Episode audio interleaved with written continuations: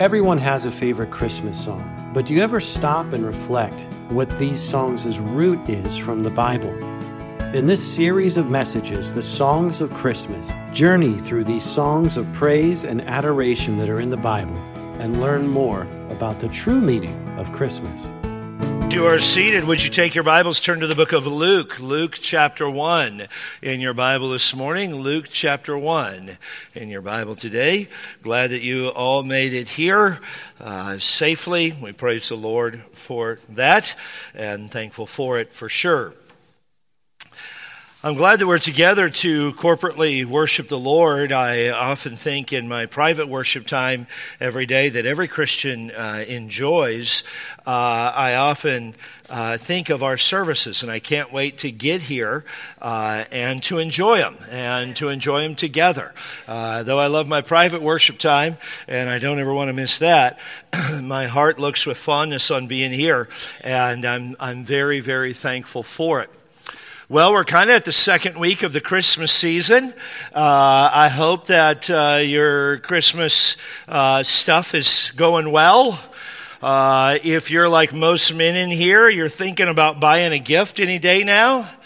Um, I was at the store yesterday with Debbie, and we were walking uh, out of the store, and and I'm thankful because this is the first year. She goes, "Hey, I haven't done anything for Christmas." I'm like, "Yeah, no, no, me neither." And she goes, "No, like for anyone." I'm like, "What do you mean?" She goes, "Like I haven't got your parents or my parents." She's normally the gift giver in our family. I'm the gift payer, and. Uh, that's our agreement. And I was like, uh, you don't have anything? She's like, no. I'm like, okay.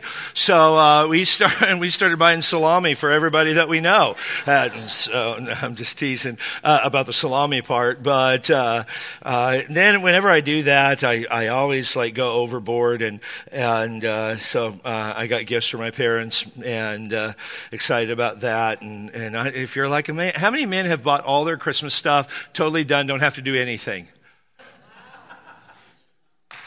Yep, yeah, yep. Two of you, two of you, which we're going to talk to you about what it means to be a man right after the service. So.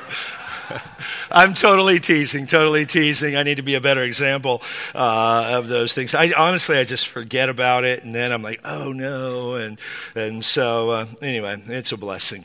Uh, we've been in a series. We started it last week called "The Songs of Christmas," and um, we talked last week. And "Songs of Christmas," if this is your first week is just a series about spontaneous songs about Jesus that broke out when people uh, heard about the Christ child for the first time. Either they heard that he was coming, or we'll talk about a man named uh, uh, Simeon who held the Christ child and his song of praise, and we're pumped about that. I'm really looking forward to that.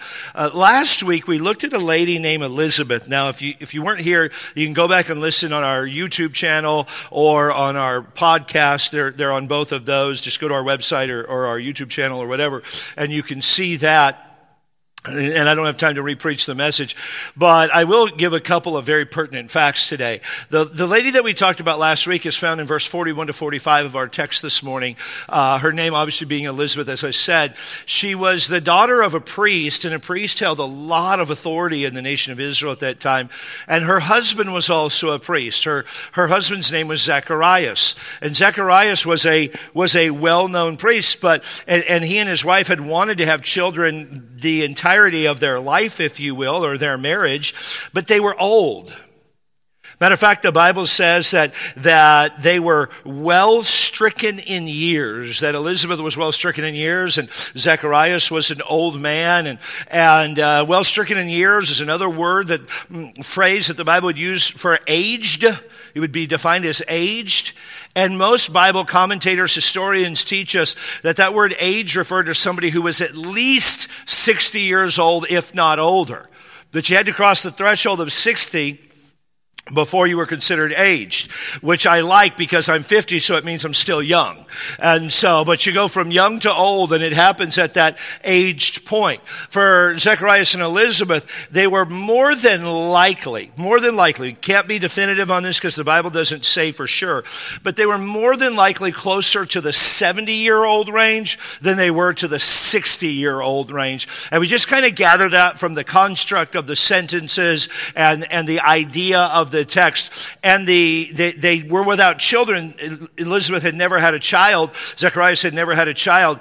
And the absolute hopelessness that they had, or the resignation that they came to, that they'll never have opportunity to have a child.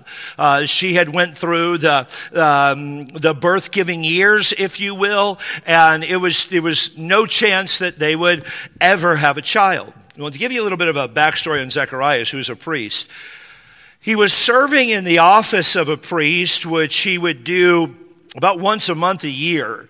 So once out of every 12 months. There were other jobs that he did throughout the year, but about once a month for a year, he would go, he would leave his village and he would go to the temple and he would serve in that office of a priest. In the office of a priest, there were so many priests at the time that they would draw straws for the job that was, or cast lots is the Bible term.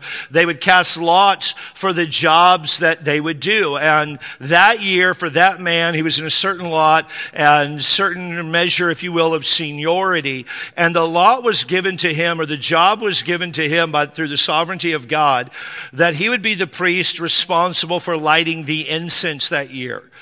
Now, before you just go, what's that's not a big deal. No, that was the, the second closest a person would be to God that year. Uh, for that priest, that was of the utmost importance. The only person that would be closer to the presence of God that year in that time would have been the high priest on the Day of Atonement when he went into the Holy of Holies and he offered a sacrifice on the altar, a blood sacrifice as a means of deferring the payment of the nation of Israel's sin until the coming of the Messiah. Well, uh, Zacharias is offering incense to God in preparation for that. And he would offer incense and he would spend a, an, a, a decent amount of time, for lack of a better phrase, a decent amount of time in prayer in this most holy place that he is in, praying and lifting his heart to the Lord. And while he is in there, if you have your Bibles in Luke chapter 1, while he is in there serving on this extremely important day, and praying to the Lord, verse number 13, the Bible says, But the angel of the Lord said unto him, Fear not, Zacharias, for thy prayer is heard. And thy wife Elizabeth shall bear thee a son, and thou shalt call his name Jesus. Now, uh, we need to be clear about this because if we're not careful, we'll misunderstand or misrepresent the text. Zacharias was not praying for a son. You say, why do you know that?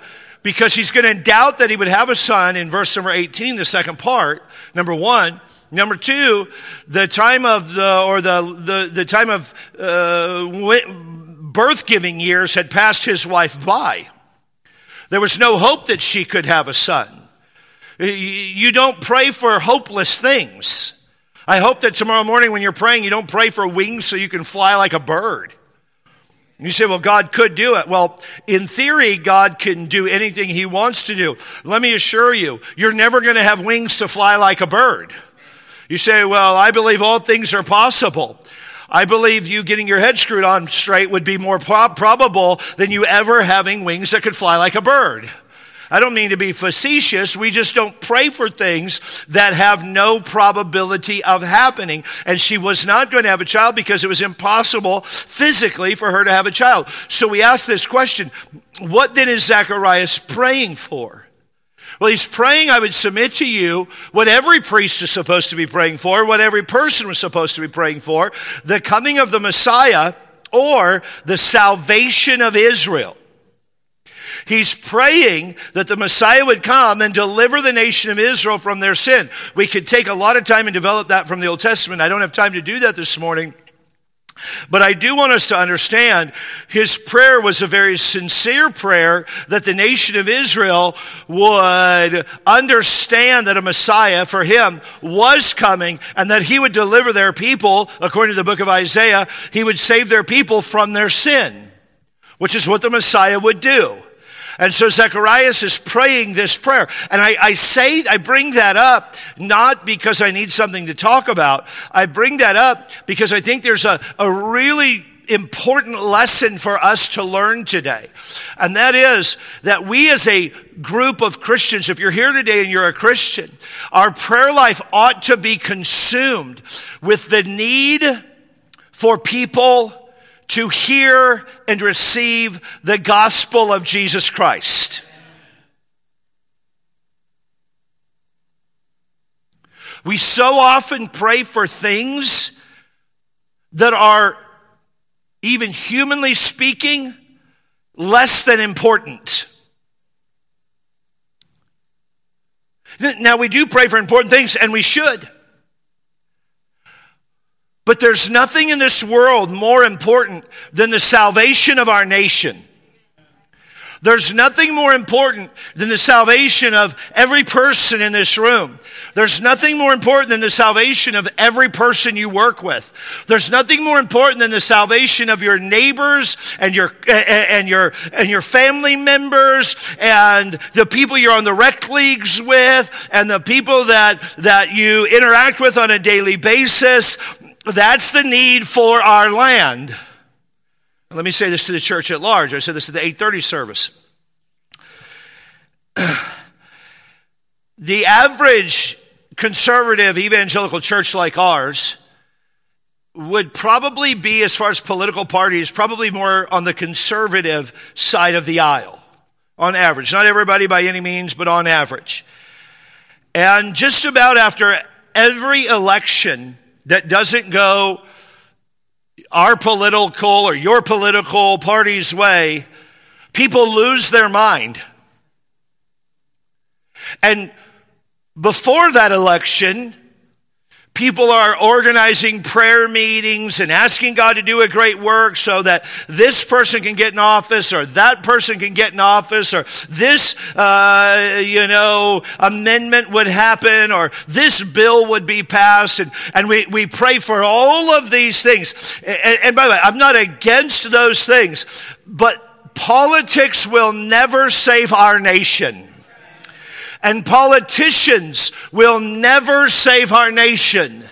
I, I, listen to me. I, am not indifferent to the need for godly leadership. I pray for that. The Bible commands me to pray for our president. God, the Bible commands me to pray for those in authority. First Timothy chapter two. I pray for them. I want to pray for them. I'm thankful I have opportunity to pray for them. But there's never been a single person in the White House that brought about the salvation of the souls of mankind. There will never be a political party to bring about salvation. There will never be anyone in authority on this world to bring about salvation. Zacharias was not praying that Herod would be removed as, as potentate over, over Palestine. Zacharias was praying that the Messiah would come, that the hearts of the people would be open, and the light of the glorious gospel of Jesus Christ would shine in the hearts of every single man, woman, and child. And by the way, that needs to be our prayer. Well, what do you think about this political party? Uh, whatever. I, I, I, have opinions about it. Ask me after the service. Uh, but I'll tell you this I don't care about any political party when it comes to the salvation of souls.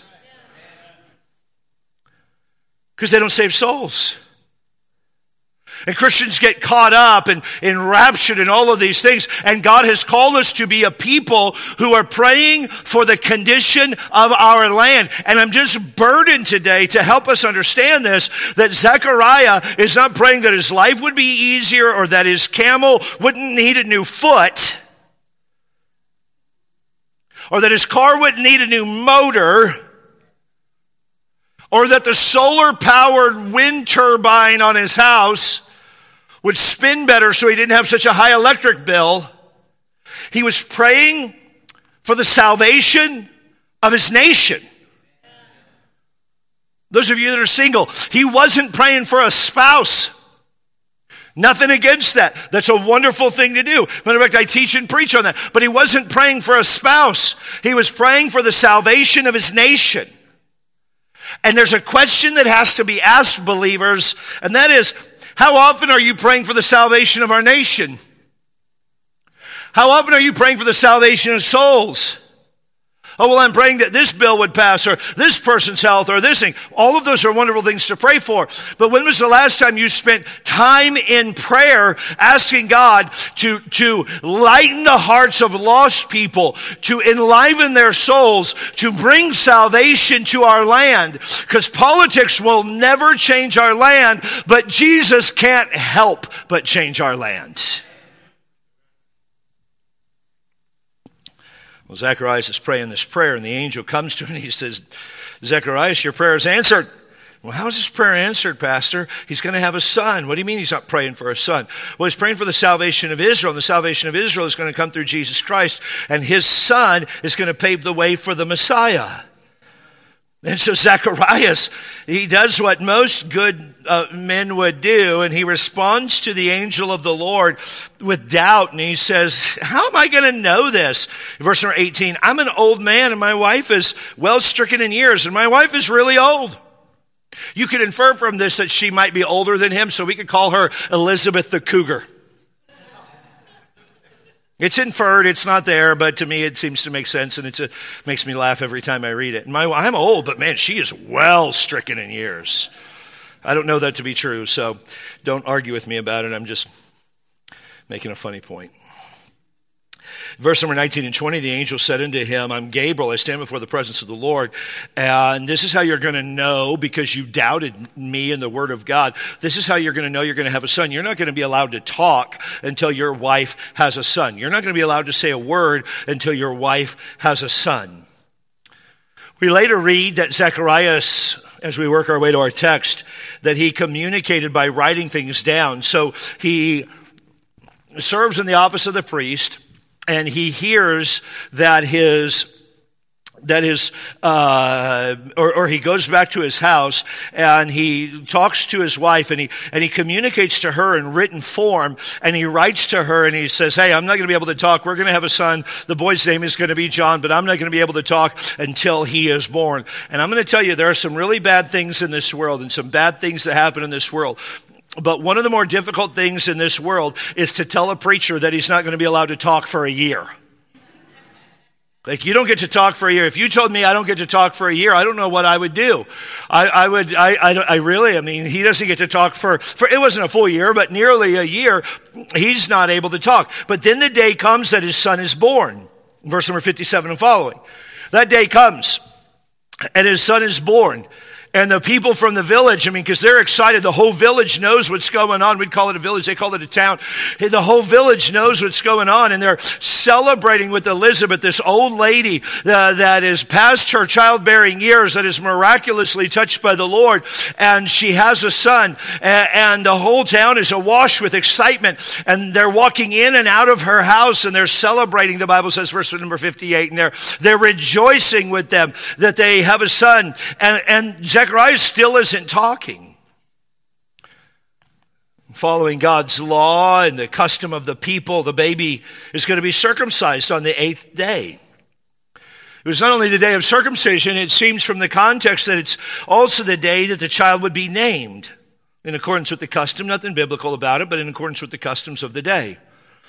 And the house is filled, if you will, with friendly people that love them, that are rejoicing with them, that are excited for them, that are thrilled for them. The house is just, just awash with excitement. And somebody walks into the house. And, and in my mind, it's a, it's an old grandfatherly type, kind of hunched over and with a cane. He had been a childhood playmate of Zacharias. Zacharias and this man had played as kids, and now they're both old grandfatherly types, and Zacharias is near 70 having a baby. Oh boy. I don't think the miracle is in having the baby. I think the miracle is Zacharias' next birthday. But this old grandfather walks in. It's the eighth day. They're celebrating the circumcision of the child because it's a big deal in the community. And the grandfather walks in, and this is how it happens in my mind. Scripture doesn't say it happened this way, but you got to read the Bible with imagination or you're boring. You say, How do you know if you're boring? Do you read the Bible with imagination? No. There you go. And so Zacharias walks in, or the old man walks in. He's kind of hum, you know hunched over, and and there's two types of old men when they walk into a room. There's kinds that sit in the corner and don't really say anything, and and then there's those that walk in and they own the room and they make sure that everybody knows they own the room. And they, and this man, he walks in, he says hi to everybody, and he greets everybody, and and he's he's kind of the life of the village type of a guy, uh, and and he's encouraging everybody. And and after a while, he he sits down, and they bring him some yams and some tapioca pudding and some Jello, and and he sits down and he's talking, and then out of nowhere he goes, "Hey, by the way." What are they going to call that kid? And somebody goes, I, I haven't heard. And he goes, ah, I bet his name's going to be Zacharias. And everybody goes, oh, yeah, but probably. I mean, that's his dad's name. And I mean, at this age, I don't think Zacharias is going to have another child. So certainly it'll probably be his name, or there'll certainly be a name of a family member that's there. And yeah, yeah, that's going to be it. That's going to be it. But he wasn't one to just, you know, kind of assume things. Elizabeth walks by and he says to Elizabeth right there, as she walks by, he says, Hey, Elizabeth, Elizabeth. He's got cataract, so he has to make sure it's her. Is that you? That's, uh, yeah, that's me. Uh, hey, you're going to name that boy boy Zacharias, right? And people are like, shut up. You know that they're going to name him Zacharias. And Elizabeth goes, no, no, we're not naming him Zacharias. We're going to name him John. The old man goes, uh, uh, say that again? What, what'd she say? You ever hear old people talk in church? Nothing, there's no such thing as a whisper. What'd they say? They said they're going to name him John. And here's the old man John? Who's John? Uh, uh, uh, I don't know. And then, like, you're not going to name him John. You're having severe postpartum depression. You've come up with a dumb name. I'm being serious. I mean, they, they think she's losing her mind. I mean, that's the context, the way that I read it. I mean, I could teach you the Greek that would prove that, but I'd be lying. But in my mind, that's what's saying. Like, what do you mean you're going to name him John? You're not going to. There's no one. The Bible says this is what they say. There's no one in your family named John. And so she goes, Well, we're naming him John. No, you're not. Yes, we are. No, you're not. Yes, we are. No, you're not. I know, the old man says, I know how to settle this. Let me go talk to my boyhood friend Zacharias. And the old man has four people help him up, and he shuffles his feet over, and he, Zacharias! And Zacharias says, he can't talk. Yeah. But the guy can't see him because he's half blind. You're not going to name that kid John. You're going to name him Zacharias, right? And he motions for a tablet to be brought to him. And they bring him the tablet. And as they bring him the tablet, he writes on the tablet, His name shall be called John. And the whole crowd's like, Oh. Well, why is his name called John?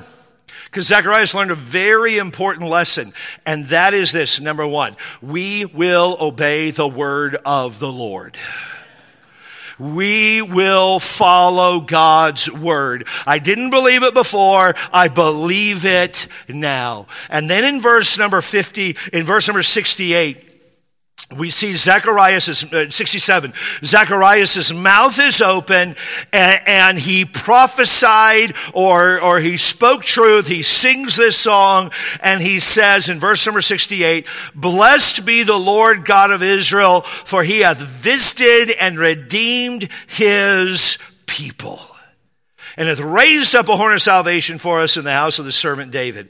As he spake by the mouth of his holy prophets, verse 70, which have seen which I'm sorry, which have been since the world began, that we should be saved from our enemies and from the hand of all that hate us, to perform the mercy promised to our fathers and to remember his holy covenant, that the oath which he saw swear to our father Abraham that he would grant unto us that we being delivered out of the hand of our enemies might serve him without fear in holiness and righteousness before him all the days of our life. And thou, child, shall be called the prophet of the highest, for thou shalt go before the face of the Lord to prepare his ways. This baby is born. And babies change everything. And they change everything, I would submit to you, for the better. If you're a young parent, you think they change everything for the busier, which is true, but they change everything for the better. And Zacharias, the first, from 68 to 75, he talks about the Lord and the coming of the Messiah and, and, and the fact that God keeps his word and that salvation has been brought to Israel. But in the closing verse of this song, he directs his attention and his thoughts to his son. And for our time today, I want to look briefly at verse 76 to 79, where Zacharias talks about what God is going to do with his son. We discover what's being said and, and what it meant. I, I think we'll find some relevant application to our own lives this morning. Verse number 76.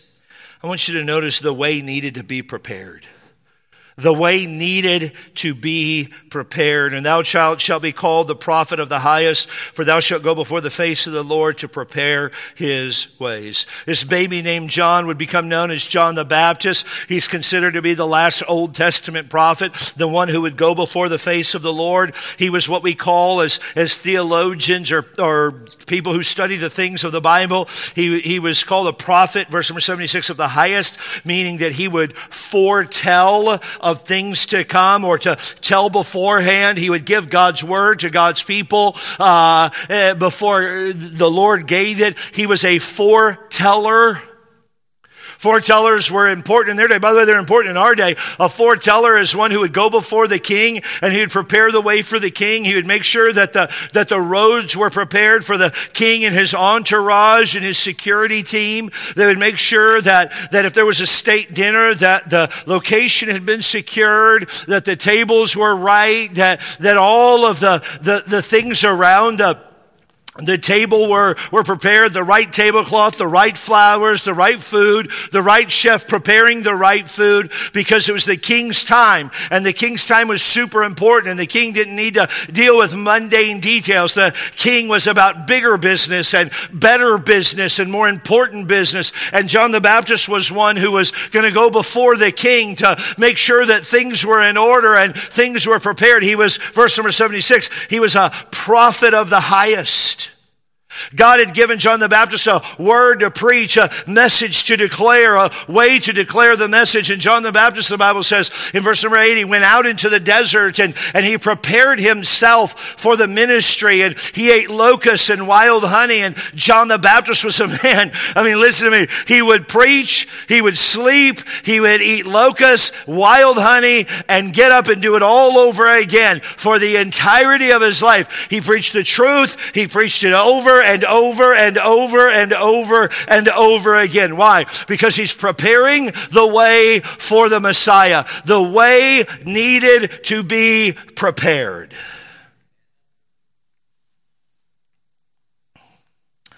We can have that same privilege. We can have that same joy.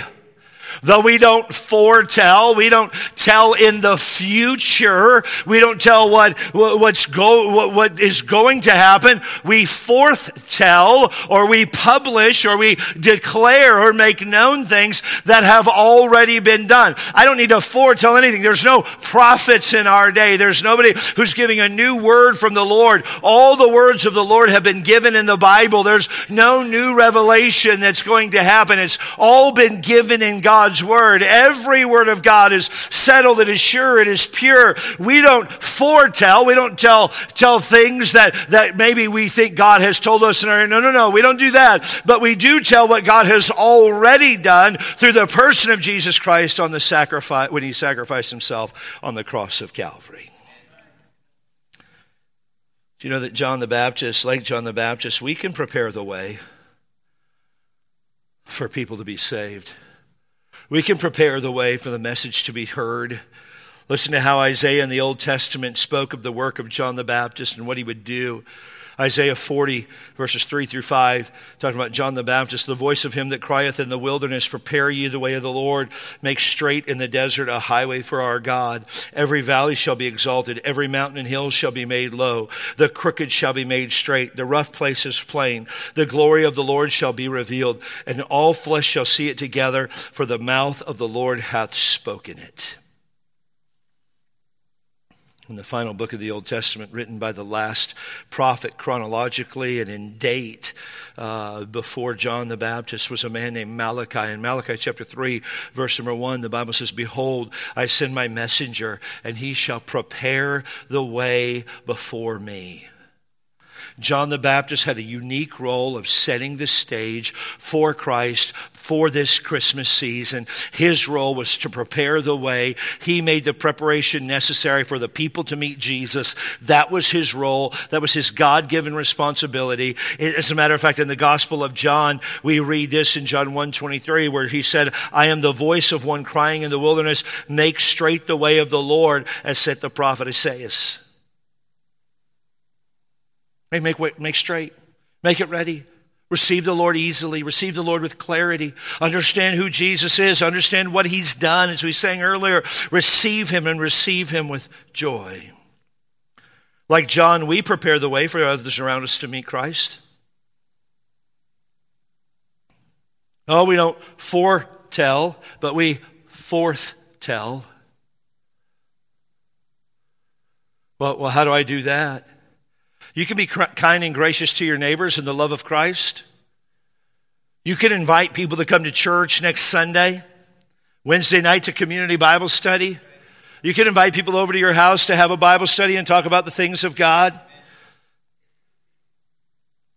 You say, Well, I've invited him before. We'll invite him again. John the Baptist didn't just preach to one person one time. He preached as often as he could to as many people as he could because he had the most important message that has ever been preached. John the Baptist over and over and over again is declaring the truth of the gospel because the way needed to be prepared. We can do that. We can prepare the way. We can't, we can't force the heart. We would never try, but we can prepare the way. If you have a ministry here at Canyon Ridge, you can be an encouragement in your ministry. You prepare the way when guests come in by greeting folks and saying hi and being a friendly church and encouraging people that way by doing things orderly and, and even decently. Be kind as a Christian in your neighborhood by helping people, encouraging people. And when they ask, why are you different? Make no mistake, it's not because you have anything to offer. It's because Jesus has everything to offer. You can prepare the way. Well, he needed to prepare the way. Why? Well, in verse 77 and 78, to give knowledge of salvation unto his people by the remission of their sins through the tender mercies of our God. He prepared the way because the message needed to be preached. The way needed to be prepared. But the message has to be preached. A prepared way without a message is just a well worn path to nowhere. It doesn't go anywhere, it doesn't do anything. The message wasn't up to John, and the message isn't up to us to give knowledge of salvation unto his people. The word knowledge here means clear understanding. It's, it's intuitive knowledge. It's present knowledge. We understand the knowledge of what? Verse 77, the knowledge of salvation to his people for the remission of their sin. We have knowledge of our, uh, of salvation because our sins need to be remitted. Remission means to, to cause to stand into, uh, to stand away or to remove from, to release one person's sin from the sinner. It means forgiveness. Remission means to have your sin and that sin be removed by the sacrifice of Jesus Christ. And he says, John, you're preparing the way. Zechariah is talking about his son. My son is going to prepare the way, and we're to prepare the way so that people can understand that they can be saved and their sins be put away from them. You hold a sin burden in your life. And the only way that that sin burden in your life can ever be removed, the only way that sin burden can ever be taken away is not through your efforts, it's not through your goodness, it's not through your giving, it's not through being a good parent, it's not through any of that. It's through the sacrifice of Jesus Christ alone. And John was to prepare the way for that. And the Bible uses a really important word here We don't have wind like that normally in San Diego, do we? Kind of cool. The Bible has a really important word here. It's the word knowledge. Knowledge, gnosis, understanding, understanding of what the truth is. Here's what some people do. Well, well, I, I, I, just, I hope that person's saved. So we talk to them and we piece together their convoluted ideas. And I don't mean that in a negative way, but they're very confused ideas. And we're like, oh, they have to know Jesus because they've used enough Christian terms. Folks, let me be super candid with you. When you stand before Jesus, you don't have a terminology test. It's not a vocabulary test. It's have you accepted me alone as your Savior? He already already knows if their name is written in the Lamb's book of life. And I want to stop and I want to say this. There's probably some Christians in this room this morning that have given false assurance to people who don't know Jesus because you really don't want to feel awkward by telling them that they don't know Jesus. Oh, oh yeah, I believe that. I, I go to church. Oh, I've prayed a prayer. Friends, I love that you go to church and I love that people pray prayers, but going to church won't save you and praying a prayer won't save you. You can't get saved without praying a prayer, but praying a prayer doesn't save you.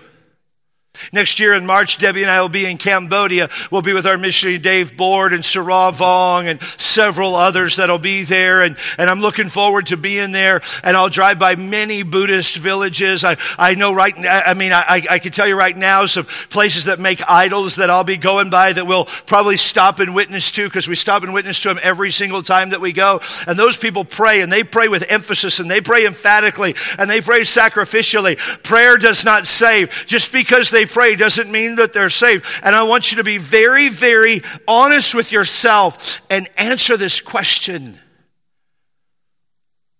Have I given false assurance to somebody because I want them to be saved? John the Baptist didn't give assurance, he gave the cl- a clear message of the gospel. My job is not to affirm people's salvation. That's not my calling. That's not your calling. That's not how we prepare the way, and that's not the message that's supposed to be preached. My job is not to affirm anyone's salvation. That's the work of the Holy Spirit of God alone. My job is to declare and prepare the message that has to be preached. Knowledge of sin. Look at verse number 78 to give, or I'm sorry, through the tender mercies of our God. The word tender refers to the inner parts of the body, such as the intestines, the heart, the liver. It's talking about the the uh, um, just those those things that are on the inside and the word mercy is the word compassion for sinners and when combined this phrase tender mercy vividly depicts the intensity of God's compassionate concern for sinners if you're here today and you don't understand, you don't know Christ as your Savior, you've never truly repented of your sin, changed teams, and went from trusting in yourself to trusting in Jesus Christ, can I tell you today that God has a compassionate, intense concern for your soul? We don't get to ignore that we're sinners. We don't have authority to rework the definition. God has a compassionate concern for your soul. I talk to people all the time and about the gospel, about Jesus Christ. And we had a person get saved recently and they said to one of our pastors, they said, I'm about 90% of the way there, so I think I'm good. And I love what our assistant pastor said. He said, no, no, uh, 90% isn't good enough. You've got to be all the way there and you need to trust in Jesus 100% of the time all the way. That's the message that needs to be preached. That's the message that has to be declared. And John and each of us on the opposite side of Jesus, John being on the other side, we on this side, have the same job to point people straight to Jesus. John said in John 1, verse number 29, when he's in the desert baptizing people and Jesus is coming to him, John says, Behold the Lamb of God which taketh away the sin of the world. That word behold me is, is implying not the mere act of seeing, but actual perception, understanding, perceiving this. John, John sees it. John, John says, behold. John understands who Jesus is. John understands what Jesus is all about. He sees him and he understands him. When I was a child, I, I grew up in Western Washington, a little town called Spanaway. My dad was a pastor from the time I was three to 13, so 10 years of my life. My family would often go to the other side of the state. And if you're from Western Washington, you know that the other side of the state is over the mountain. Mount Rainier, uh, the, the, the Cascade Mountain Range that's there. And we'd go over Snoqualmie Pass or whatever pass we would go over. And as we'd go over the pass, I'd sit in the back of that brown 72 Ford Pinto. It's a fire trap. Thank the Lord, everything was good in my family. And I'd sit in the back of that Ford Pinto, and as we drive over the, the mountain range at a, uh, at a ripe old speed of 50 miles an hour, I had plenty of time to look. And I'd go over that mountain range and, and I'd see the trees and think, oh, that's really beautiful. And I'd see the lakes that were there and go, oh, I'd like to go fishing in that lake. And I'd see the big lakes that are there and like, oh, that'd be fun to take a boat out on. And then I'd go back to thinking or doing or planning or whatever I was going on in the back seat of the car that a, a six or seven or eight year old kid does. I saw it, but I wasn't really preoccupied with it. I, wasn't really beholding it. I wasn't really perceptive of it. Now, as I've had opportunity to drive back over that mountain range, I almost want to stop about every mile to mile and a half and just stop and take in the beauty and the smell and the wonder uh, of the Cascade Mountain Range. And I really want to perceive it and I want to take it in. I can smell it. Even now, I can, I can feel the humidity. I can smell the moldiness of the, of the rain soaked rainforest forests that are there. I mean, I, I've had opportunity to perceive. I behold it now. I saw it then. And here's what a lot of people do. They see Jesus, but they don't perceive Jesus. We have a knowledge about him, but we've never accepted him. And John is preaching a message, and his message is turn to Jesus. Well, why does a, a way need to be prepared, and why does a message need to be preached? Verse 78, the second part. The Bible says in verse 78, through the tender mercies of our God, the second part, whereby the day spring from on high hath visited us to give light to them that sit in darkness and in the shadow of death to guide our feet into the way of peace. Why does the message need to be preached? Because the people needed peace. Because the people needed peace. God doesn't do anything by chance. And the timing of John the Baptist's ministry and the birth of Christ were choreographed perfectly. The world at that time was in a very, we might say it this way, dark place, especially for the Jews. They were under Roman occupation. They had a despot that was the Roman approved ruler of their region of Palestine, a guy named Herod. He was ruthless, kill anyone that he didn't like. Taxes were through the roof. They hadn't heard from God in 420 years. It was a dark time. You, ever hear that phrase? A dark place. I hear people tell me on a regular basis, oh, they're, they're in a dark place. They're, they're, they're really facing difficulty. Pastor, maybe you can talk to them. They're, they're in a dark place. And I love to do that. I love to try to help people. I love it. If you're in a dark place, please come see me after the service. I'd like to give you a flashlight to help you find your way out. No, I'm not kidding. I really would. I would love it. My wife would love it. Our staff would love to do that and help you. You might come to church all the time. This might be your first time here. We don't care. If you're having difficulties, we want to help you and pray you through that. They were in a dark place. Not dissimilar from our world. Our world is dark. I'm talking big time dark. All you have to do is, is turn on the news, read a headline, talk to somebody. Violence is everywhere. I mean, violence is everywhere. People hate one another. People just steal stuff in stores. Old people are getting beat for no reason. It's just a dark place. Some of our major cities of the United States where they have rail service, kind of like the, the metro here. People be standing on the station waiting for the train to come and they just get pushed by somebody behind them in front of the train. I mean, it's a dark world. I'm not trying to make more of it than it is. But we need to understand that we don't live in heaven. We live in San Diego. And it's great, but it's dark. You drive down the street and you're like, oh, I'm so sick of homelessness. As we all are frustrated by that. But they're not homeless because they're just like, hey, I, I, hope one day to be a homeless addict. And they're homeless because they're in a dark place, in a difficult world, facing grave challenges. You say, well, if I was in their condition, I'd never be like that. You don't know that. You don't know that. I've got to hurry, but let me just give you this uh, quickly if I can, if you'll give me the, the grace to do it. A kid that grows up in the foster system in California has an 82% likelihood of being homeless.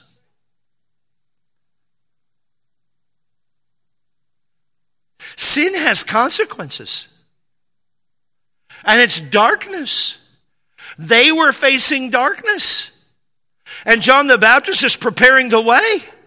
And John the Baptist is preparing and preaching a message. Why? Because the people need peace. The Bible uses this word in verse number 78. Through the tender mercies of our God, whereby the day spring of on high hath visited us. The day spring is like the sunrise to those in darkness, spiritually or any other way. It's, it's when the day buds forth, it's when the day comes to life. I don't know if you've ever been in a dark place in your life where it's been so dark and you're, you're stuck awake in the middle of the night and you can't sleep your way through it. I've been to this spot in my life and you can't sleep your way through it. And you're sitting in a chair or you're on your knees in prayer and your prayer is nothing more than this God, let the sun come up. Why? Because with the sun, there's hope. With the sun, there's light. With the sun, there's opportunity. Where that grief is so deep and that pain is so all encompassing that all you can pray for is God, bring the day. Would you listen to me? That's who Jesus is. He's the day spring. Pastor, I'm so hurt. It's so deep. It's so dark. It's so difficult. What can you tell me? I can tell you that Jesus is a light to the soul of every man. I can tell you that the goodness of Jesus Christ wants to be spread abroad in your heart. Does every pain leave because of Jesus? No, but He's a light in a dark world. I don't have to run to some drug. I don't have to run to some addiction. I don't have to run to overworking. I don't have to run to, to, to uh, cynicism and, and, and social media addiction. No, I've got Jesus Christ. And yes, the time is dark, but He is the light of my soul.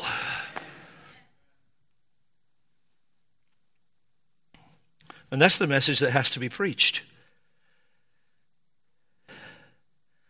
Why? Well, verse 79 to give light to them that sit in darkness and in the shadow of death to guide our feet into the way of peace.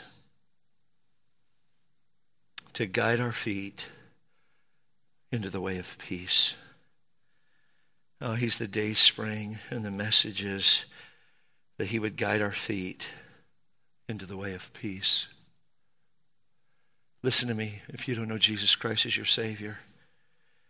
He left heaven and came to earth so that you might never live in darkness and to guide your feet into the way of peace. If you're here today and you don't know Christ as your Savior, not did you pray a prayer, not do you go to church, not have you given a lot of money to a church, but do you know Jesus Christ as your personal Savior? If you don't, He came to guide your feet into the way of peace. He came that you might have life, the Bible says, and life more abundantly. If you will acknowledge that you're a sinner, repent of your sin, that means to agree with God you've sinned against Him, and trust only Jesus Christ, 100% of the way, trust only Jesus Christ to save you.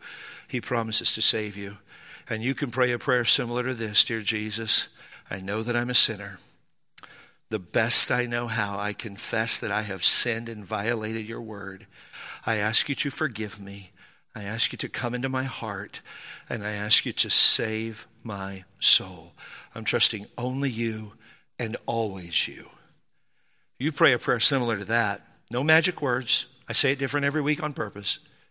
There's no magic words. If you'll pray a prayer like that, God promises to save your soul. It's a guarantee. And for the believer here this morning, I want you to understand that this is the message that we preach. In 1907, John Wesley Work Jr. did not write the song Go Tell It on the Mountain. It wasn't his song, but we can take credit with the fact that we still sing it today. John Wesley Work Jr. was the son of a choir director in Nashville. And he earned a degree. He loved music and he loved spirituals. And he earned a degree in Latin but he understood something. He understood that spirituals needed to be carried on from generation to generation, and God burdened his heart for it. It was in the direction of the Lord. You see, most spirituals weren't written down, they were passed from person to person and plantation to plantation, and they're deep and rich in their theology, and they help us to understand an oppressed people and the grace and the hope that they found in the person of Jesus Christ, just like I do. And John Wesley Work Jr. published a couple of spiritual, if you will, songbooks. And Go Tell It on the Mountain appeared in the second collection of his work. This wonderful song reminds us of our mission to let the world know that Christ was born. And it's similar to the mission of John the Baptist, who was called to prepare the way for the Messiah. Similar to the song of Zacharias, who couldn't help but let the whole world know that we are called to tell it from the mountaintops of our heart and in our communities and in our neighborhoods and in our homes and in our churches that the Messiah has come. Go tell it on the mountain, over the hills and everywhere.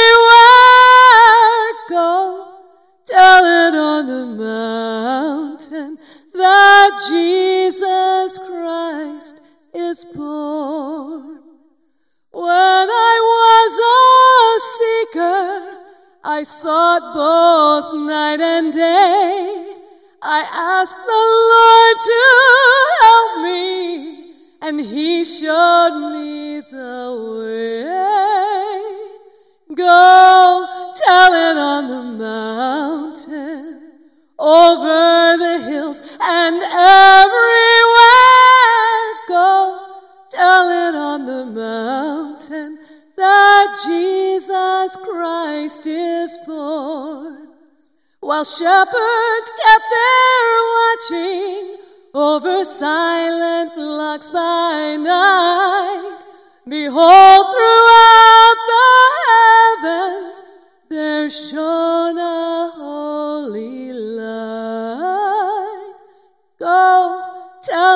the mountain, over the hills, and everywhere. Go Tell it on the mountain that Jesus Christ is born. Twas in a humble manger that Jesus Christ was born. The God of all creation became a child that morn. So go tell it on the mountain, over the hills, and everywhere. Go tell it on the mountain that Jesus Christ is born. Go tell it on the mountain. Go tell it on the mountain that Jesus Christ is born. You and I have a responsibility to tell it on the mountain. If you know Christ as your Savior, you have a responsibility. You can't change the message. You can't even change the method. You have to tell people that Jesus Christ was born. It's not a message that's up for debate, it's been given by the Creator. It's not a message that can be denied. He saved the souls of millions. Go tell it on the mountain. Well, Pastor, I'm scared. Go tell it on the mountain through the power of the Spirit of God. Pastor, I don't know exactly what to say. Go tell it on the mountain through the wisdom of the Spirit of God. Pastor, I might be rejected. Jesus is a friend that sticks closer than a brother. He'll never leave you nor forsake you. Pastor, I, I don't know what to do. Then just invite somebody to church. Well, I'm not good at that. Then bake some cookies. And if you're bad at that, buy them at Costco. Put them on a nice platter and put a note with it and put an invitation to church on Sunday. Just do something so that people can hear the message. Prepare the way because the world is lost and on its way to hell and it needs Jesus Christ. And they're not going to hear it if we don't share it, and they're not going to share it if we don't go up to the mountain and declare that Jesus Christ was born you're here today and you don't know Jesus Christ as your Savior, if you're not sure that if you died, heaven would be your home, can I tell you right now, He loves you, He died for you, and if you'll put your faith and trust in Him, He promises that He will accept you, regardless of where you've been, regardless of what you've done. Jesus Christ will save your soul from an eternity in hell. That's why He came, so that you could have life and I could have life and we could have it